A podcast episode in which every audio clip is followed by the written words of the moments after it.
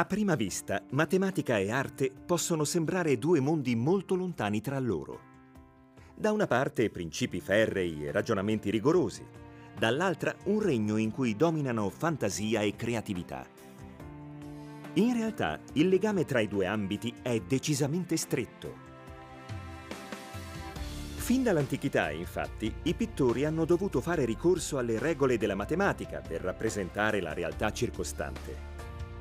Le proporzioni degli oggetti, la scelta del punto di vista e del piano di proiezione corrispondono a un determinato tipo di geometria e di regole prospettiche, a cui gli artisti fanno necessariamente riferimento secondo le proprie esigenze espressive.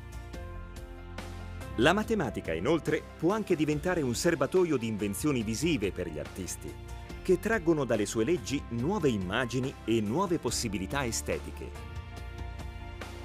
prendono forma distorsioni ardite, figure impossibili e nella seconda metà del Novecento nasce persino una corrente che si richiama ai fondamenti geometrici dell'ottica, l'optical art. Arte e matematica, a dispetto della loro peculiare natura, non sono due discipline in contrapposizione, ma due aspetti complementari del nostro pensiero e insieme una testimonianza dell'affascinante varietà della cultura umana.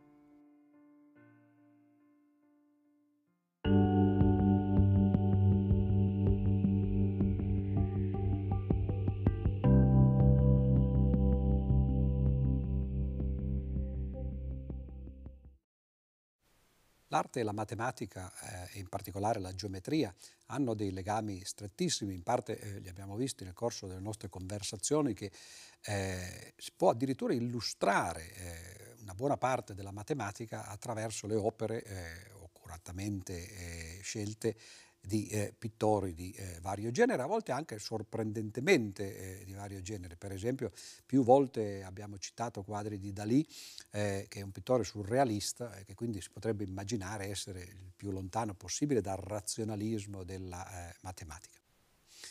E in questa eh, conversazione vogliamo eh, raccontare quali sono eh, i legami tra eh, la matematica e l'arte, partendo dalla matematica e facendo vedere come spesso eh, il punto di vista di eh, un matematico o della matematica possono aiutare a comprendere meglio ciò che i pittori a volte intuitivamente, ma spesso invece coscientemente facevano. Il punto di partenza di questa chiacchierata è eh, un problema che eh, ovviamente i pittori si trovano eh, di fronte quando vogliono rappresentare eh, qualche oggetto. Noi sappiamo che in genere si dipinge su eh, tele che sono eh, tele piane, quindi una parte del piano bidimensionale. E si rappresentano degli oggetti che spesso possono essere visti a loro volta anche nel caso, ad esempio, che siano delle figure geometriche, come giacenti su dei piani. A seconda che i piani in cui giacciono gli oggetti geometrici che si vogliono rappresentare e eh, la tela su cui si vogliono rappresentare questi oggetti siano paralleli oppure obliqui, beh, naturalmente la rappresentazione cambia.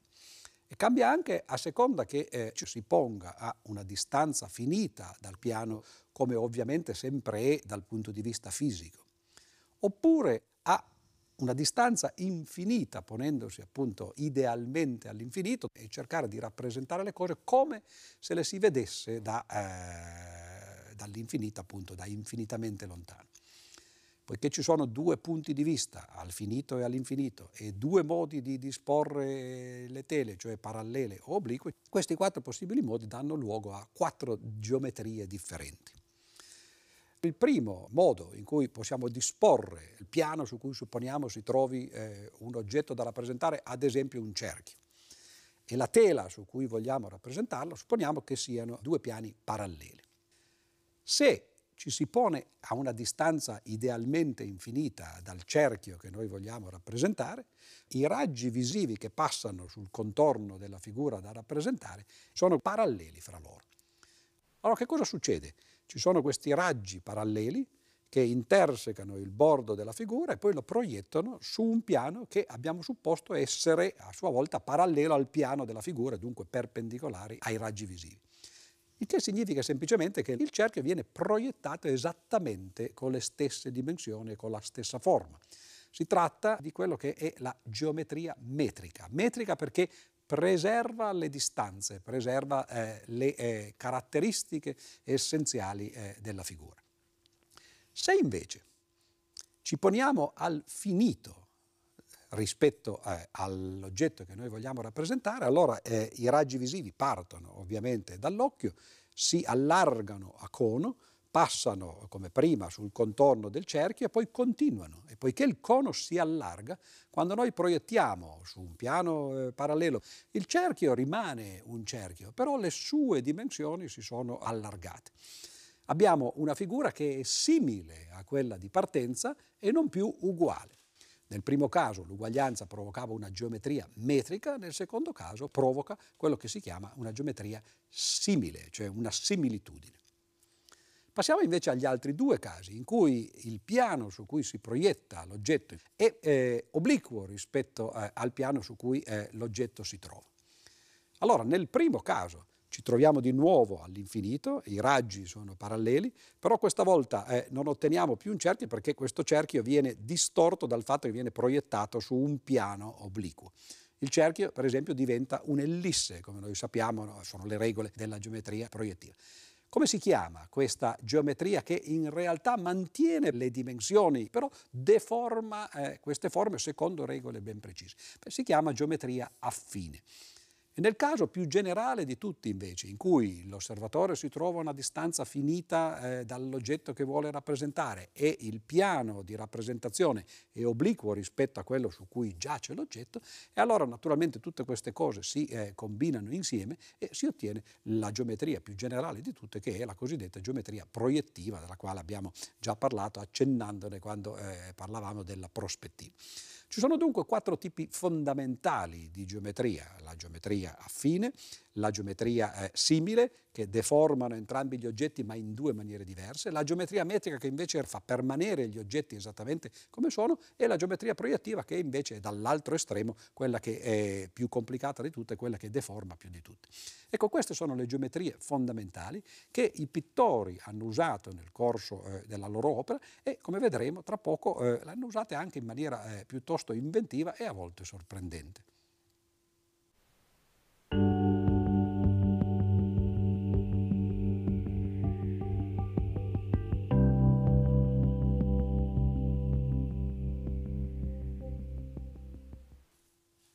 Quali geometrie hanno usato eh, i pittori nella loro opera?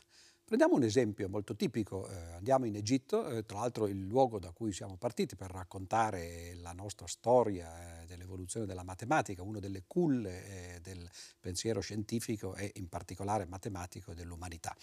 L'Egitto ci ha lasciato mm, un numero sterminato di eh, rappresentazioni iconografiche, quasi tutte legate ai riti funebri e eh, in queste rappresentazioni vediamo le figure rappresentate in una maniera un po' strana. In genere i busti sono rivolti direttamente verso colui che guarda, mentre invece le gambe sono eh, rivolte in maniera obliqua rispetto a colui che guarda. Ci accorgiamo che nelle pitture egizie spesso quello che succede è una mistura di due geometrie, e scopriamo che fin dagli inizi della storia dell'arte e della storia della matematica in realtà non si è usato dal punto di vista artistico soltanto uno dei possibili modi di rappresentare le figure, ma le si sono mescolati eh, insieme. Ad esempio, il busto che viene guardato di fronte e che viene rappresentata alla maniera egizia è, è, rappresentato secondo la geometria metrica, è una rappresentazione che oggi viene chiamata ieratica, è come se l'artista fosse lontanissimo da colui che sta rappresentando e li guarda quasi dall'infinito, si tratta ormai di persone morte che quindi vengono rappresentate mentre già sono nell'aldilà e questa idea di rappresentarle dall'infinito fa sì che il busto venga rappresentato esattamente nelle sue dimensioni, con la sua forma, secondo una geometria metrica.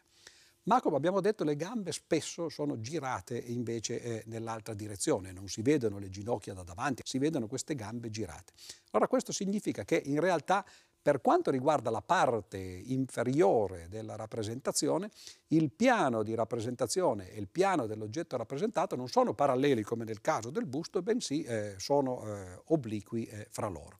Allora in quel caso si tratta di geometria affine. Ecco che eh, la rappresentazione è sempre fatta dall'infinito, cioè la distanza tra colui che rappresenta e colui che, eh, o colei che viene eh, rappresentata è infinita, uno sta nel regno dei vivi e l'altro sta nel regno dei morti, ma i due piani sono una volta paralleli e una volta invece obliqui, non perché cambi il piano di rappresentazione, ma perché cambia il piano su cui si trovano eh, gli oggetti. È un po' come certi presentatori televisivi che si mettono in questa posizione no? e, e, che ci guardano con la testa rivolta, il busto rivolto verso di noi, ma eh, con le gambe girate dall'altra parte.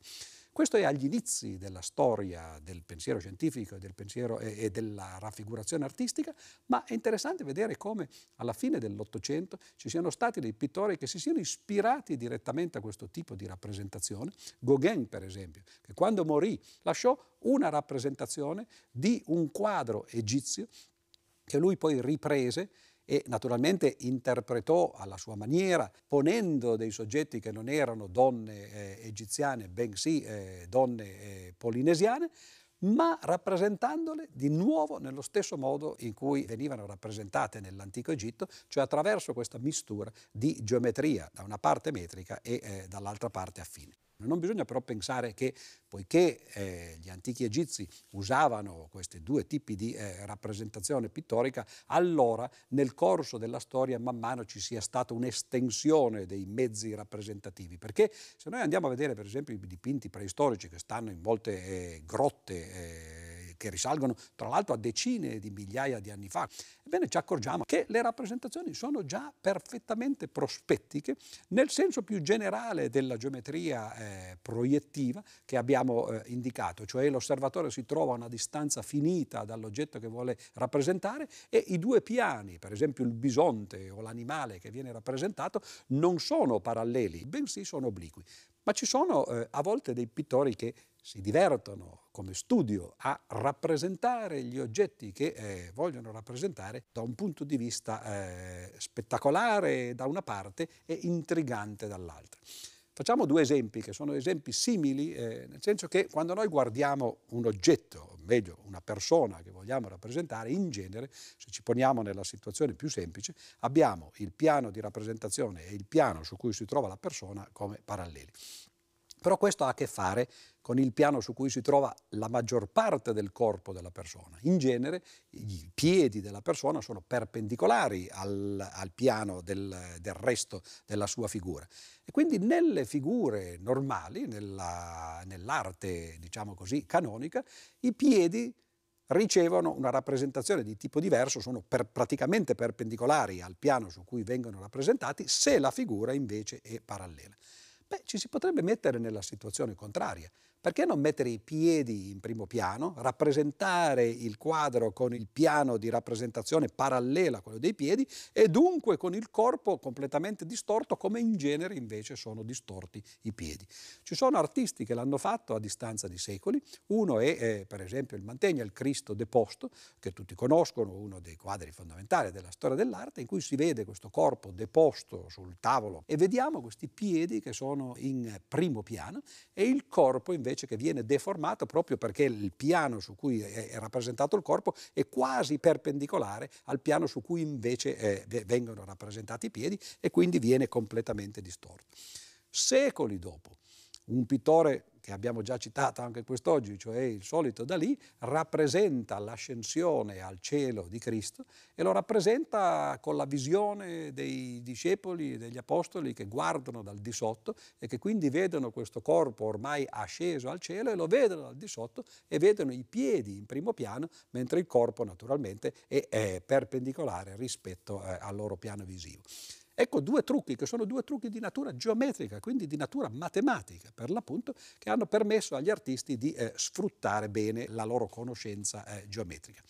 A volte ci sono poi eh, artisti eh, che eh, spingono all'estremo, al massimo grado, quest'uso eh, della geometria fino a farla diventare quasi perverso. Un giapponese, per esempio, di nome Fukuda, fa delle costruzioni che sono veramente avveniristiche, per esempio un pianoforte tutto rotto eh, a pezzi, come se fosse uscito da un terremoto o fosse stato distrutto da qualche vandalo. E poi si guarda la parete che sta dietro o di fianco a questo pianoforte e si scopre che invece nella parete riflessa il pianoforte è completamente ricostruito eh, esattamente come eh, sarebbe stato se non fosse stato terremotato o distrutto. Che cosa è successo? Beh, qui è successo che il, eh, l'artista Fukuda ha eh, usato la prospettiva al contrario si è messo eh, in una situazione in cui disponendo pezzi eh, di eh, un pianoforte eh, separati fra di loro, eh, decostruiti, si potrebbe quasi dire, però guardati da un punto di vista particolare, questi pezzi miracolosamente si ricongiungono e sembrano proiettare eh, nel, eh, nel, vetro, nello specchio che, che, sta vicino ad essi, una figura ricostruita. Fukuda ha fatto per esempio anche cose molto più strane, per esempio un mucchio di forchette e cucchiai che sembra semplicemente un ammasso di ferraglia che quando però viene illuminato da una luce e si ricompone anche qui quasi miracolosamente nella figura di una motocicletta. Ecco, questo è un uso estremamente sofisticato della matematica perché si tratta di conoscere perfettamente le regole della prospettiva e della proiezione più in generale, della geometria proiettiva, ma di invertirle no? e di piegarle, diciamo così, al proprio bisogno in modo da fare eh, per l'appunto il contrario di quello che di solito si fa, cioè usarle per rappresentare co- coerentemente e fedelmente l'oggetto come si vede.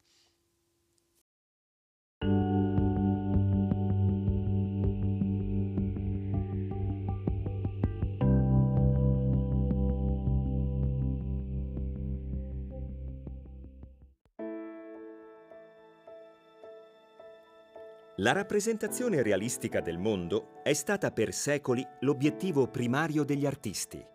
che l'hanno raggiunto con l'ausilio di svariate tecniche ed accorgimenti. Uno strumento particolare che permette di utilizzare i raggi del sole per dipingere con precisione le immagini è la cosiddetta camera oscura, un congegno molto semplice che mescola le proprietà dell'ottica con le leggi matematiche delle proiezioni. Questo apparecchio si basa su una semplice osservazione. Se si fa entrare la luce solare da un piccolo foro sulla parete di una stanza buia, ciò che vi è all'esterno viene proiettato sulla superficie opposta. La figura riflessa risulta tuttavia capovolta e non perfettamente a fuoco. Per ovviare a questi difetti è necessario ricorrere a diversi espedienti. Per esempio, impiegare delle lenti per raddrizzare le immagini o restringere il foro per renderle più nitide. Nel Settecento il pittore veneziano Canaletto è uno dei primi artisti a utilizzare costantemente la camera oscura per realizzare i suoi quadri, con risultati sorprendenti. La sua camera oscura, però, non è più una stanza intera, ma è diventata più piccola e maneggevole si è trasformata in una scatola di legno che proietta i raggi direttamente sulla tela ed è munita di un sistema di lenti per migliorare la qualità delle proiezioni. Esperto scenografo teatrale, il canaletto dimostra un impiego sofisticato del congegno, grazie al quale dipinge paesaggi estremamente lucidi e minuziosi, caratterizzati da prospettive illusorie e complesse, come testimoniano le sue splendide vedute di piazze e monumenti veneziani. Per molto tempo la Camera Oscura continuerà a costituire un supporto fondamentale per moltissimi artisti e i suoi principi fisici e matematici rappresentano il nucleo teorico da cui, nella metà dell'Ottocento, nascerà la moderna macchina fotografica.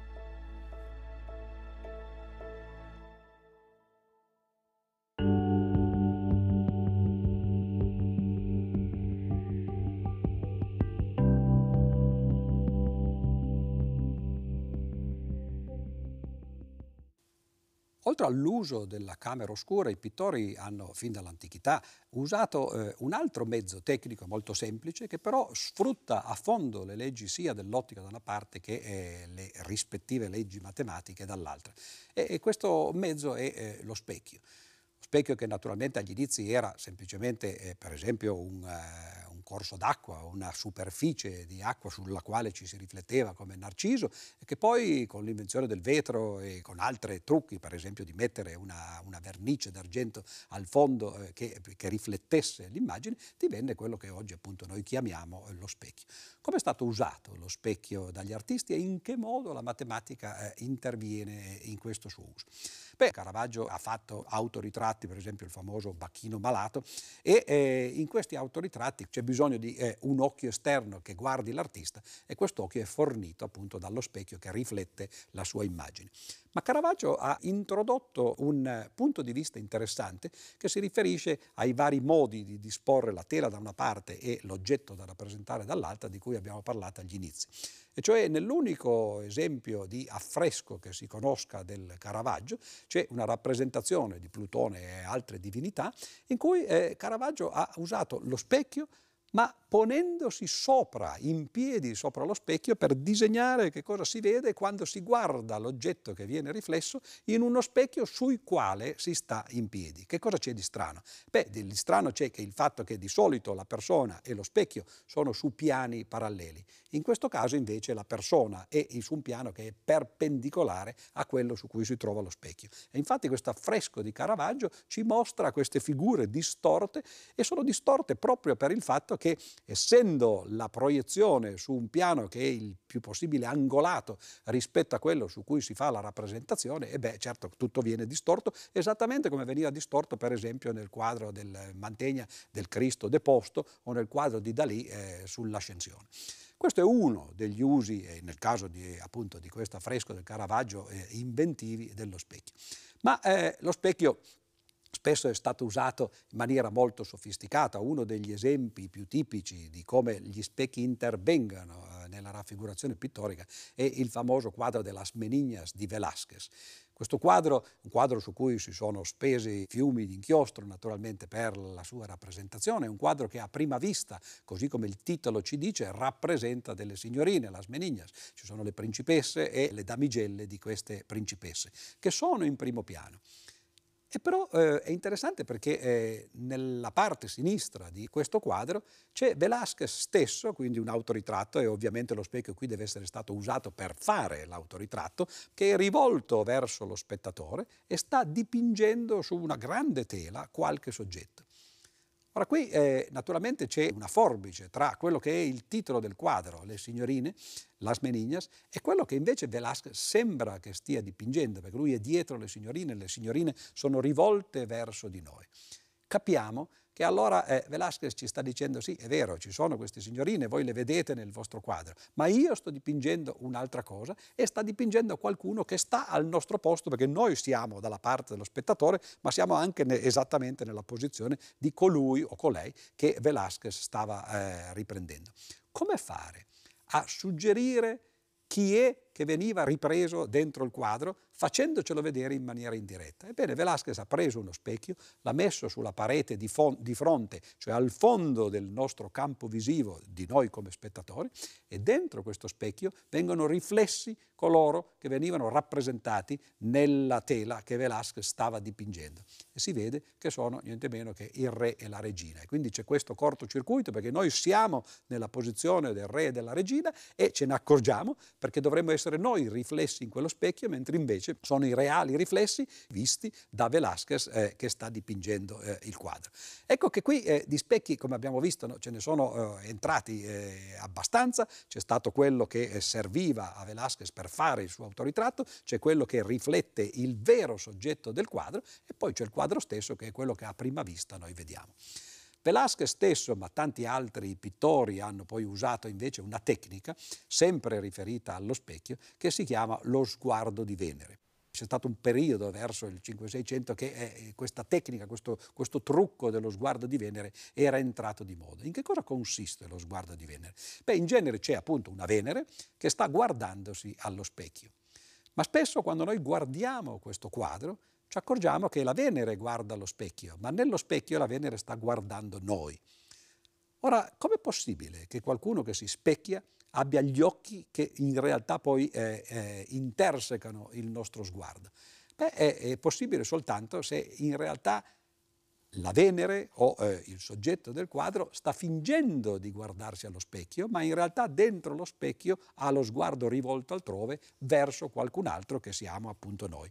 E allora quest'idea di usare un trucco che naturalmente richiede le leggi dell'ottica, cioè di disegnare in maniera sbagliata qualcuno che si specchia in, modo da far sì che quello stia guardando a noi è passata appunto alla storia come il trucco dello sguardo di Venere è il trucco che oggi si usa per esempio nei, eh, nei film quando il regista vuole farci vedere qualcuno, il protagonista o uno dei personaggi del film che sta guardandosi allo specchio e ce lo vuole far vedere in faccia. Ebbene, per poter far sì che eh, questo eh, protagonista guardi lo spettatore mentre si sta specchiando, l'unico modo è che colui che recita non guardi se stesso, bensì guardi l'immagine, eh, o meglio il luogo dove dovrebbe esserci l'immagine dello spettatore. Ed ecco che questo è un uso della matematica molto indiretto naturalmente, no? però molto preciso. Ci sono anche eh, esempi eh, eclatanti, c'è un quadro di eh, Manet che si chiama il Bar delle Folies Bergère, che è stato studiato per decenni, per più di un secolo, perché sembrava essere un tipico esempio di un errore eh, pittorico. Cioè un artista, anche grande come Manet, che dipinge un quadro in cui ovviamente eh, le cose non possono essere come si vedono. Perché? Beh, siamo a questo bar delle Folies Bergère, c'è eh, questa cameriera, la barista, che dietro a un bancone e dietro di lei c'è un grande specchio che riflette quello che sta nella sala. Naturalmente non può riflettere noi perché non eravamo lì nel momento del dipinto, ma c'era un avventore di fronte alla barista che viene riflesso. Il problema è che la barista sta guardando verso lo spettatore, cioè verso noi. E questo signore, che in realtà dovrebbe essere colui che la barista sta guardando, viene riflesso su un suo lato, sulla destra di eh, colui che guarda. Questo è molto strano perché eh, sembra essere eh,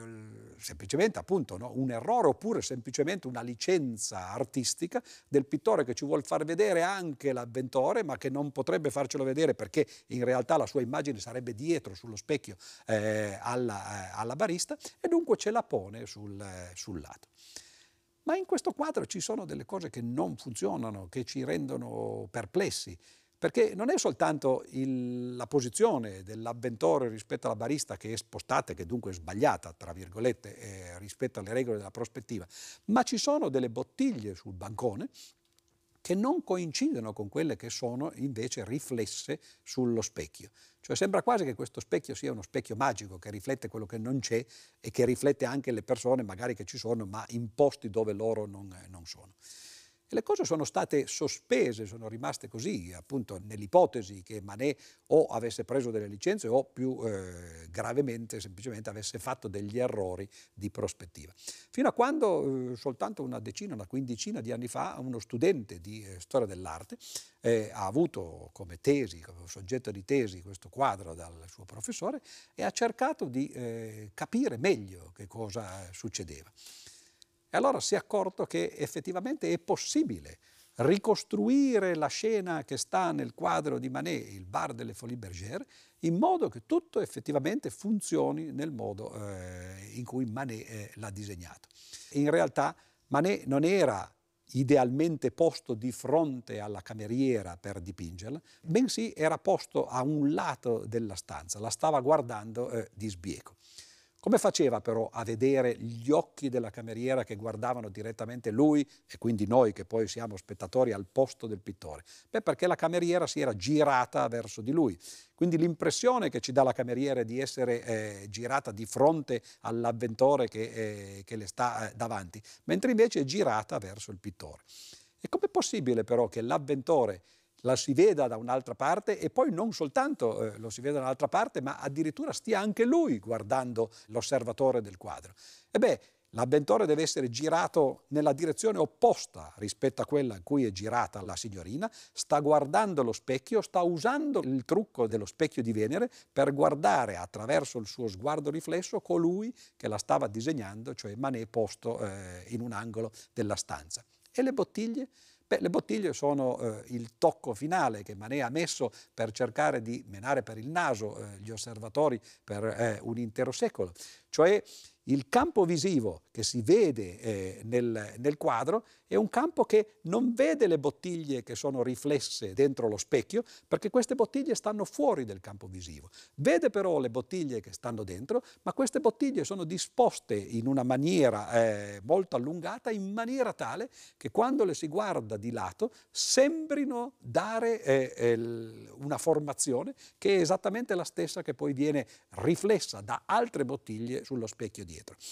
Naturalmente è un po' difficile dirlo a parole, ma vedendo l'immagine eh, le cose diventano chiare e qui è un modo in cui la matematica è entrata attraverso la tesi e la spiegazione di questo studente per spiegare come una certa disposizione permetta eh, a un artista di rappresentare cose che a prima vista possono sembrare semplicemente dal punto di vista delle regole dell'ottica e della prospettiva sbagliate.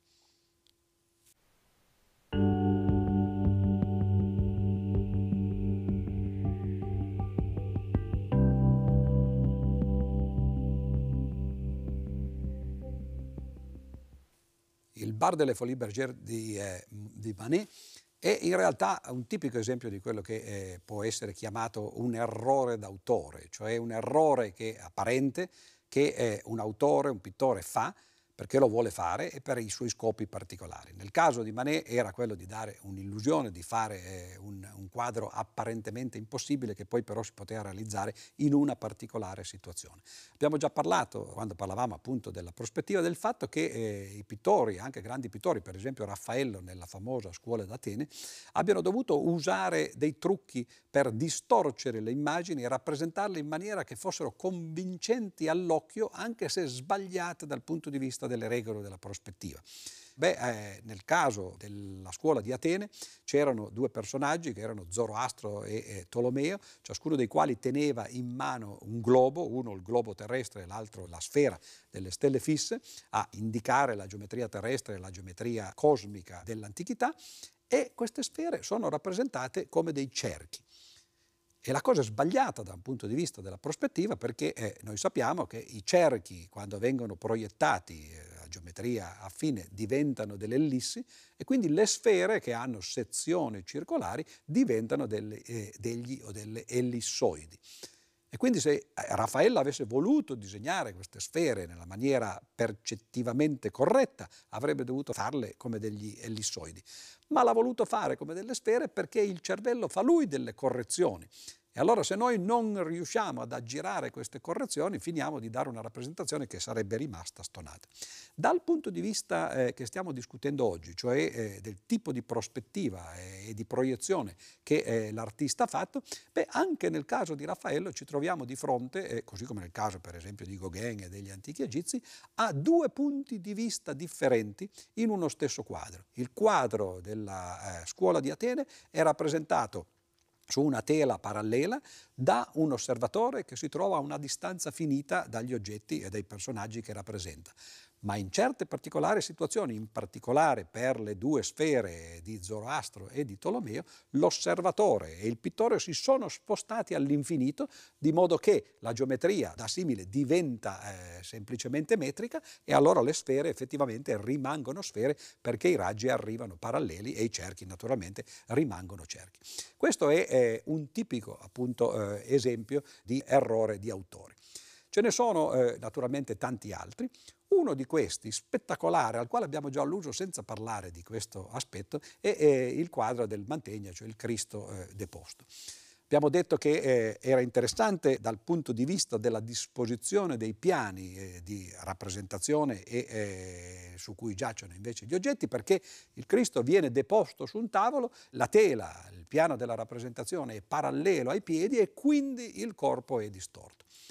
Ma adesso vogliamo invece vedere come è stato rappresentato questo corpo distorto. E l'impressione che uno eh, potrebbe avere è che effettivamente, vedendolo eh, in maniera realistica, che semplicemente Mantegna abbia disegnato, abbia dipinto quello che vedeva, si fosse posto a una certa distanza eh, dal corpo di un modello e l'avesse rappresentato come lo vedeva. Però ci sono cose che non funzionano, se uno va a misurare le distanze si accorge che eh, la prospettiva corretta non sarebbe quella. E infatti oggi poi con le macchine fotografiche è possibile farlo, è stato fatto, si è disposto un modello in maniera analoga a quello che era raffigurato nel quadro del Montaigne, si è fatto semplicemente eh, una fotografia e si è scoperto che se il quadro fosse stato realistico, se la prospettiva fosse stata quella fotografica, cioè veramente quella che arriva ai nostri sensi attraverso i raggi ottici, ebbene l'immagine sarebbe stata completamente deforme, perlomeno perché non avrebbe avuto le correzioni che il nostro cervello automaticamente assegna a ciò che vede quando guarda eh, da una certa posizione. E allora che cosa è successo? Mantegna conosceva evidentemente queste cose, perlomeno intuitivamente, ma probabilmente anche in maniera conscia, e allora ha capito che non poteva disegnare il corpo deposto nel modo in cui lo vedeva e ha deciso di disegnarlo a pezzi, di disegnare le parti più vicine da certi punti di osservazione e le parti più lontane da punti di osservazione sempre più distanti, in modo da compensare l'effetto ottico e da dare una rappresentazione realistica, sbagliata, mentre la rappresentazione corretta sarebbe stata invece irrealistica, non sarebbe sembrata eh, eh, reale ai nostri occhi. Si sono fatte tra l'altro i calcoli, si è messa l'immagine del quadro di Mantegna su un computer, la si è eh, scansionata a, a, strisce, si è calcolato esattamente qual era il punto di vista per disegnare in quel modo una certa striscia e ci si è accorti che agli inizi, nella prima parte, cioè i piedi e i polpacci, sono stati disegnati da un punto di vista che era due o tre metri dal soggetto e che le ultime parti addirittura arrivavano a decine, 20-25 metri per disegnare eh, il busto e la testa. Ecco che quindi scopriamo che anche nell'arte classica, siamo arte di, eh, ormai di, di, di, secoli passati, gli artisti usavano non soltanto due eh, punti di vista e anche banali, uno vicino e uno all'infinito, per correggere alcuni errori eh, possibili di percezione, bensì li usavano in maniera inventiva e si disponevano eh, a distanze differenti. Ma gli artisti hanno fatto molto di più. C'è un signore, per esempio, vivente, che si chiama Patrick Hughes, che ha inventato una sorta di prospettiva al contrario. I suoi quadri sono cose straordinarie, si vedono per esempio delle case, spesso sono case di Venezia, Hughes ha rappresentato spesso la città di Venezia, si vedono questi canali con case su questi canali e uno si muove nella stanza e le case si muovono e si deformano mentre lui eh, si sposta. E qual è il trucco che è stato usato da Hughes con questa prospettiva al contrario per permettere questa mobilità degli oggetti dentro i quadri? Beh, uno si avvicina al quadro oppure lo guarda di lato e si accorge che questo non è un quadro disegnato o, o dipinto su una tela piana come quelle alle quali noi siamo abituati, bensì è disegnato su dei prismi che escono dalla parete, che vengono verso eh, il, l'osservatore. La parte davanti del prisma che all'occhio è quella più lontana per la prospettiva e la più vicina a colui che guarda. E poi man mano che ci si allontana dall'osservatore, le parti disegnate sono quelle più vicine invece a lui. Ed è questo rivoltare la prospettiva, disegnare le cose al contrario eh, di come dovrebbero essere fatte, che dà poi questa illusione. Hughes ha fatto centinaia di opere, ci sono cataloghi ormai che sono eh, interi libri e, e effettivamente no, questo è un nuovo modo di interpretare le leggi matematiche della prospettiva, rivoltandole come un guanto che si prende un guanto della mano sinistra, lo si gira al contrario per poterlo mettere nella mano destra. Ma già secoli prima i bizantini avevano usato trucchi di un tipo un po' differente in quella che si chiama la prospettiva divergente. Che cos'ha questa prospettiva divergente rispetto a quella alla quale siamo abituati? Beh, noi sappiamo che la nostra prospettiva eh, da Brunelleschi in avanti ha la proprietà di far convergere i raggi visivi verso un punto o più punti che si chiamano punti di fuga all'infinito. Quindi le rette parallele in realtà convergono verso un punto come quando siamo su un lungo corridoio oppure su un lungo viale e vediamo i bordi che se ne vanno all'infinito verso un punto. Che cosa facevano i bizantini in quella che oggi appunto viene chiamata la prospettiva bizantina oltre che prospettiva divergente? Beh, si sono posti eh, eh, un problema di dire ma noi guardiamo per esempio un cubo, vediamo questo cubo e lo proiettiamo eh, su eh, una tela che sta dietro il cubo ovviamente. Quindi le parti di questo cubo che sono eh, parallele noi le vediamo convergere eh, all'infinito. Ma se la tela fosse fra eh, l'osservatore e l'oggetto eh, da rappresentare invece di essere dietro all'oggetto che viene rappresentato, e beh, allora ovviamente le rette che convergono da questa parte della tela, dall'altra parte noi le vedremmo divergere. E i bizantini, in particolare Andrei Rubliov, che è uno dei grandi maestri di quel genere di pittura, hanno rappresentato le loro eh, scene usando questa prospettiva per un motivo anche eh, metafisico, diciamo così, o teologico. Quando si guarda la prospettiva bizantina, che è fatta con le regole rivoltate della prospettiva solita occidentale, e beh, l'impressione è che ci sia qualcuno che sta guardando noi, che noi siamo gli oggetti del quadro invece di essere gli eh, osservatori del quadro insieme al pittore. E ovviamente è colui che ci sta osservando dal punto di vista della prospettiva bizantina, che è quasi sempre un tipo di arte religiosa, è ovviamente l'occhio di Dio. Con questo trucco tipicamente matematico eh, si cerca di eh, far arrivare il messaggio che in realtà noi siamo osservati più che osservatori e che c'è qualcuno che ci guarda dall'alto fatto con eh, il suo occhio eh, divino.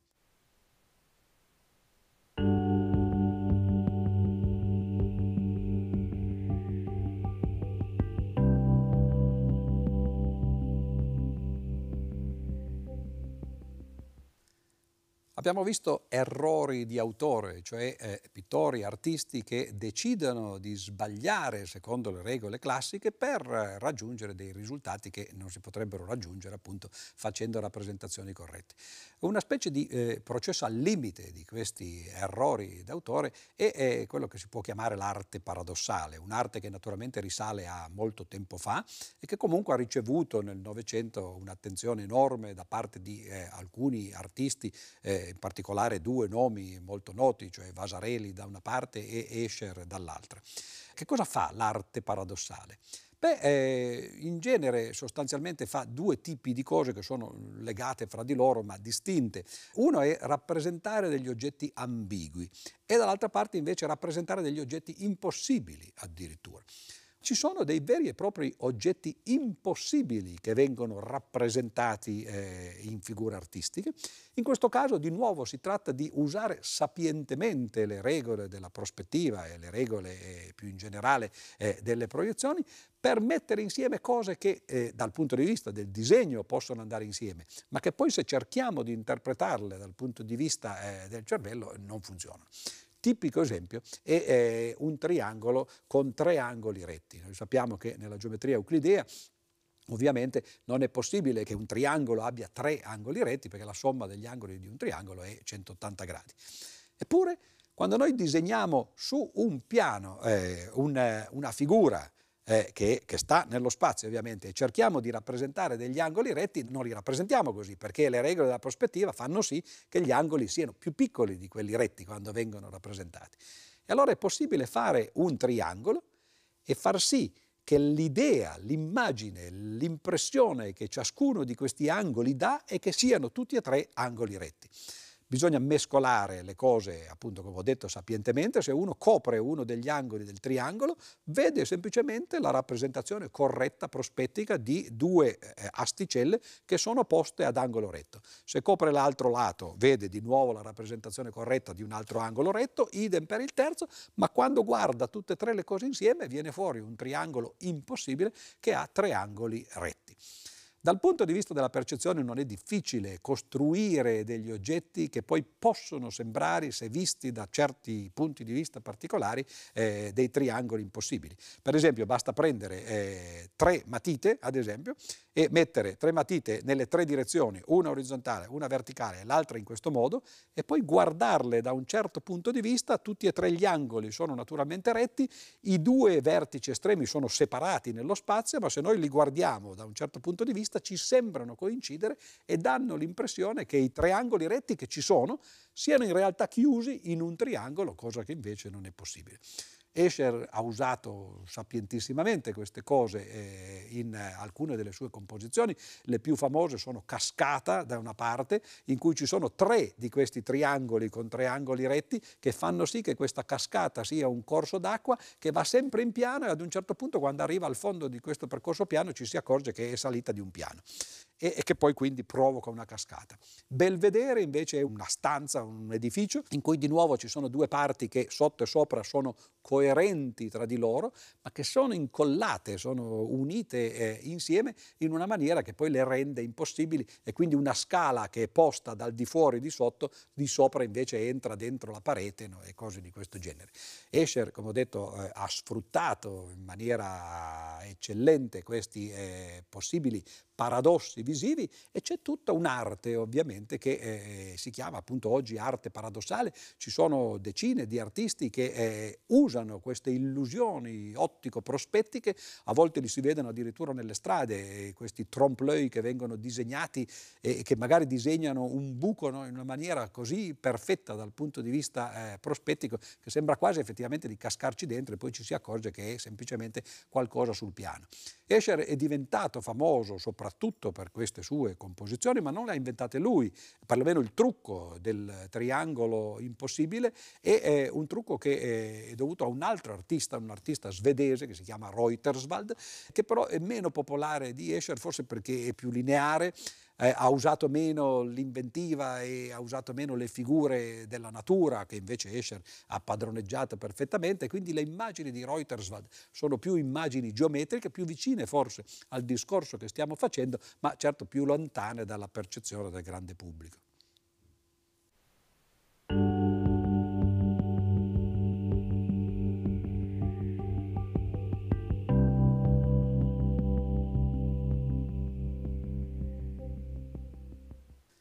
Finora abbiamo parlato di rappresentazioni che vengono fatte su superfici piane, quelle della tela, quelle di un muro e così via. Però eh, si può immaginare di eh, rappresentare figure anche su eh, superfici differenti, che quindi hanno una geometria differente, che deve essere ovviamente eh, conosciuta e usata, sfruttata per poter rappresentare queste cose in maniera realistica. Il primo esempio che eh, si può fare di una superficie non classica di eh, rappresentazione è il cilindro. Sappiamo che il cilindro ha una geometria euclidea perché eh, lo si può tagliare, lo si apre e per esempio la linea più breve, il segmento che unisce due punti sul cilindro, lo si ottiene appunto aprendo il cilindro, facendolo distendere sul piano, unendo i due punti nella maniera euclidea e poi richiudendo di nuovo il cilindro. Viene fuori quest'arco di eh, spirale o di elica, e, e, però la geometria appunto eh, del cilindro è eh, una geometria di tipo localmente perlomeno euclideo. Cosa succede? Succede quando si eh, dipinge o quando si raffigurano delle figure su un cilindro? Beh, naturalmente eh, dipende da come li si guarda. Il cilindro lo si può guardare eh, raffigurato eh, come un cilindro, cioè ripiegato su se stesso, ad esempio eh, dipingere su una colonna, oppure lo si può aprire, come abbiamo detto, come si fa eh, con eh, un pezzo di carta no? e, e distenderlo sul piano. L'esempio primordiale di una rappresentazione cilindrica di una faccia è la famosa maschera di Agamennone, una maschera che è stata trovata nell'Ottocento e una sottile lamina d'oro che eh, era disposta sulla faccia di colui che era sepolto, che appunto qualcuno dice essere Agamennone, l'eroe greco del poema omerico. Qual è la particolarità di questa faccia? E beh, è che era disposta per l'appunto eh, su una superficie che era più o meno cilindrica ma che quando la si vede invece aperta in maniera euclidea e disposta su un piano o una teca come nel museo dove viene eh, esposta appunto, beh, ci dà una raffigurazione distorta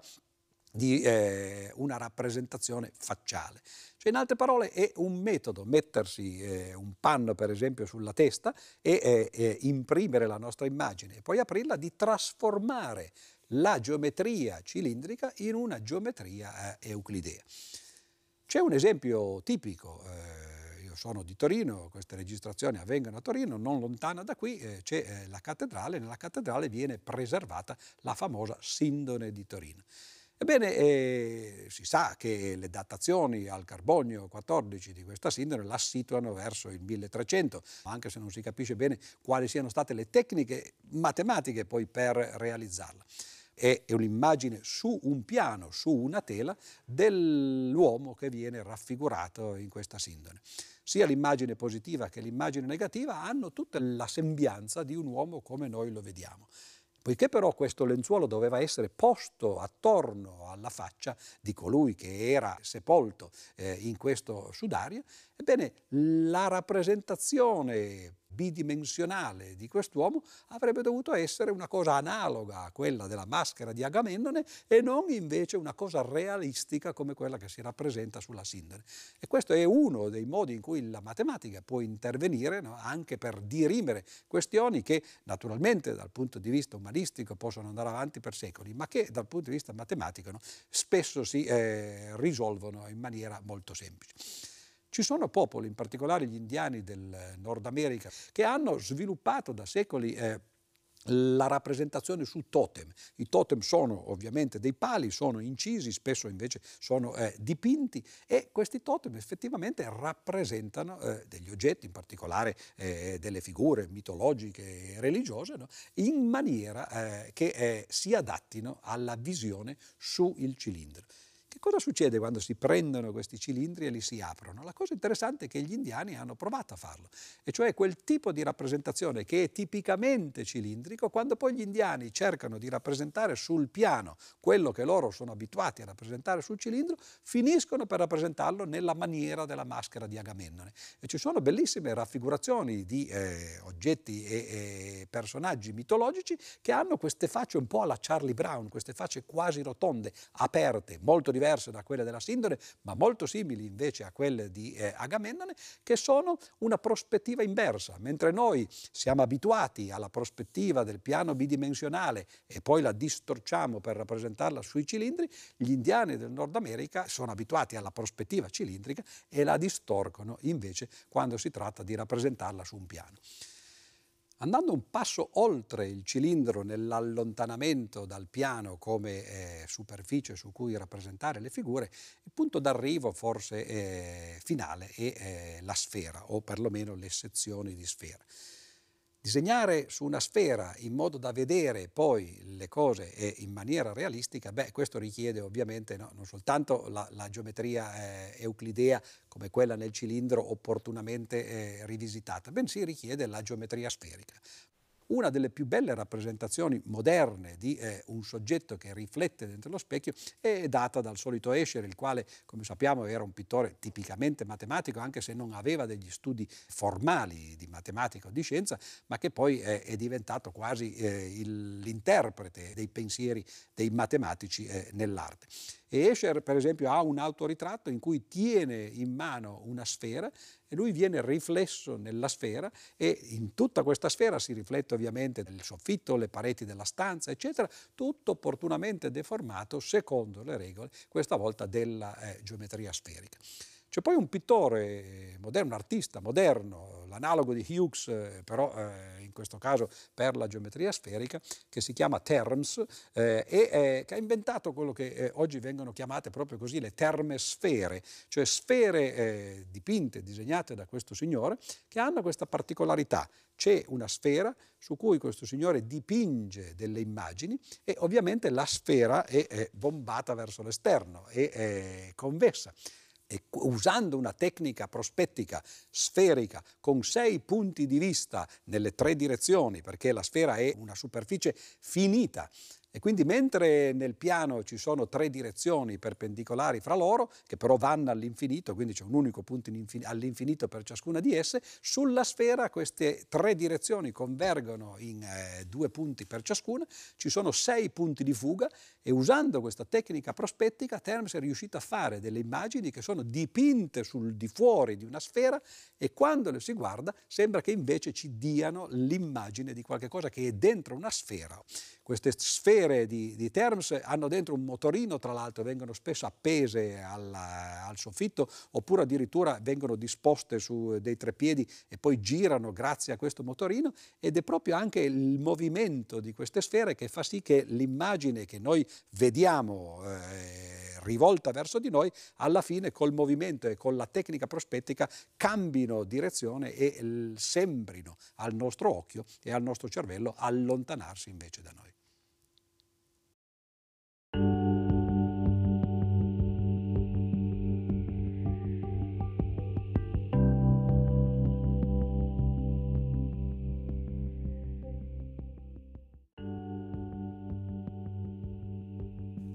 Le peculiari caratteristiche delle superfici curve hanno costituito una sfida stimolante per molti artisti. Nelle loro mani, cilindri, sfere e figure sempre più complesse diventano un saggio di abilità tecnica e, nello stesso tempo, una notevole risorsa espressiva.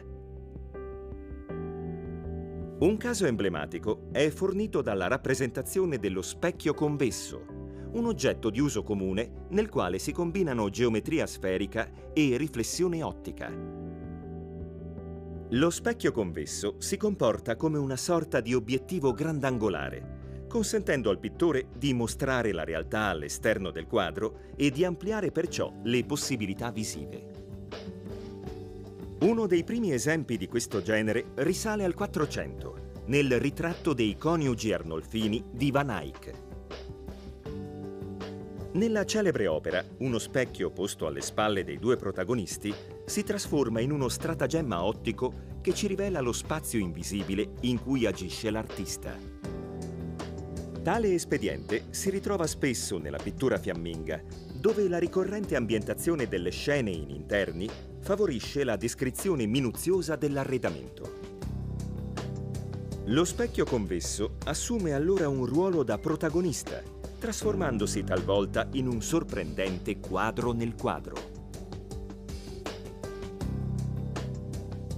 È tuttavia un artista italiano del Cinquecento, parmigianino, a realizzare una delle rivisitazioni più significative dello specchio. In un memorabile autoritratto, il pittore si raffigura di fronte a uno specchio sferico, mettendo in evidenza le distorsioni ottiche provocate dalla superficie bombata la mano allungata in primo piano, le travi oblique del soffitto e la finestra completamente deformata. Presto il dipinto del Parmigianino diviene un modello di rappresentazione prospettica, entrato di diritto nella storia dell'arte e ripreso dai pittori nei secoli successivi.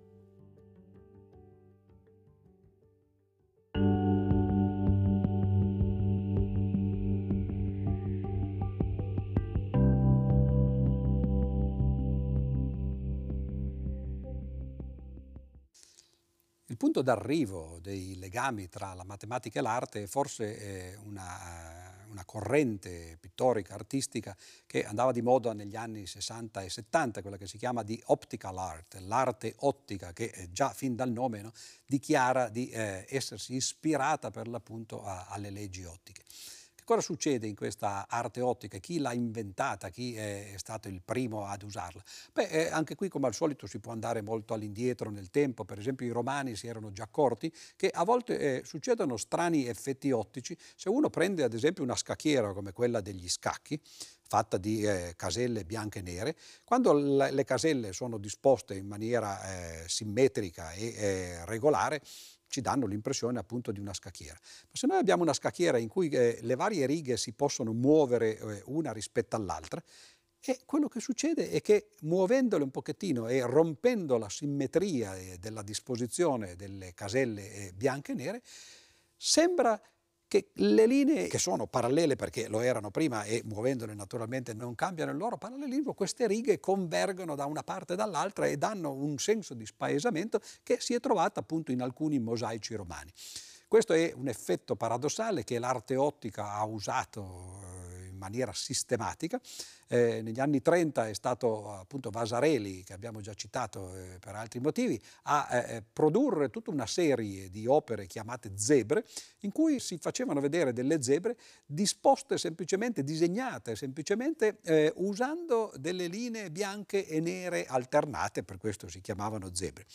Naturalmente se le linee fossero bianche e nere rettilinee alternate verrebbe semplicemente un'immagine geometrica che non direbbe molto, ma eh, usando sapientemente delle curvature di queste linee, Vasaleri è riuscito a dare l'impressione di eh, profondità e di eh, convessità degli oggetti, a disegnare appunto degli animali, in particolare delle zebre, semplicemente mantenendo queste linee non più diritte ma, eh, ma curve, però quasi parallele tra di loro. Sono come i matematici chiamerebbero dei, dei fasci di curve parallele, leggermente diverse una dall'altra, che formano delle immagini.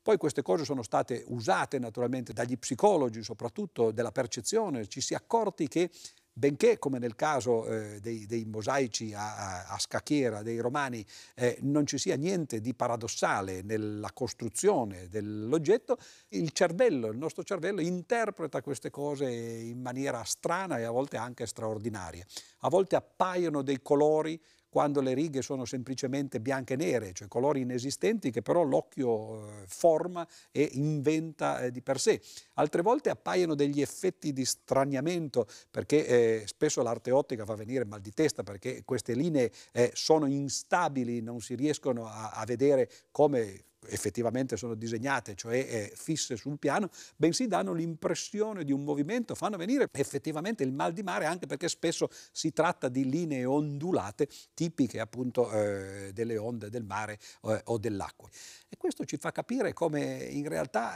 la razionalità da una parte, ma la sensibilità dall'altra, la rielaborazione delle immagini che il nostro cervello fa, e beh, messe insieme possono essere maggiori della somma delle loro parti.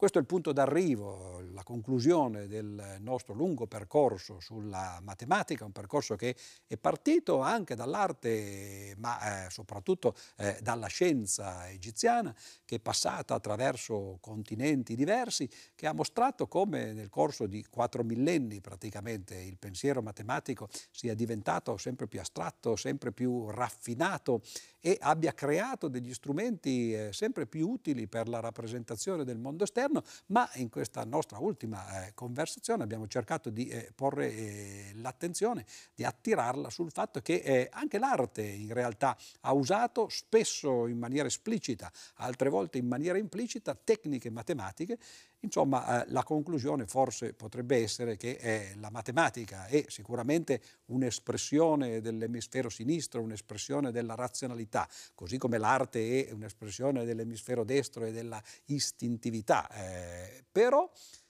i due emisferi del cervello sono collegati fra di loro e dunque la cultura è una sola, non c'è una cultura umanistica e una cultura scientifica, non ce ne sono due contrapposte, ce ne sono al massimo due complementari, ma in realtà sono due facce di una stessa medaglia e la matematica naturalmente fa la sua parte eh, in questa cultura con la C maiuscola.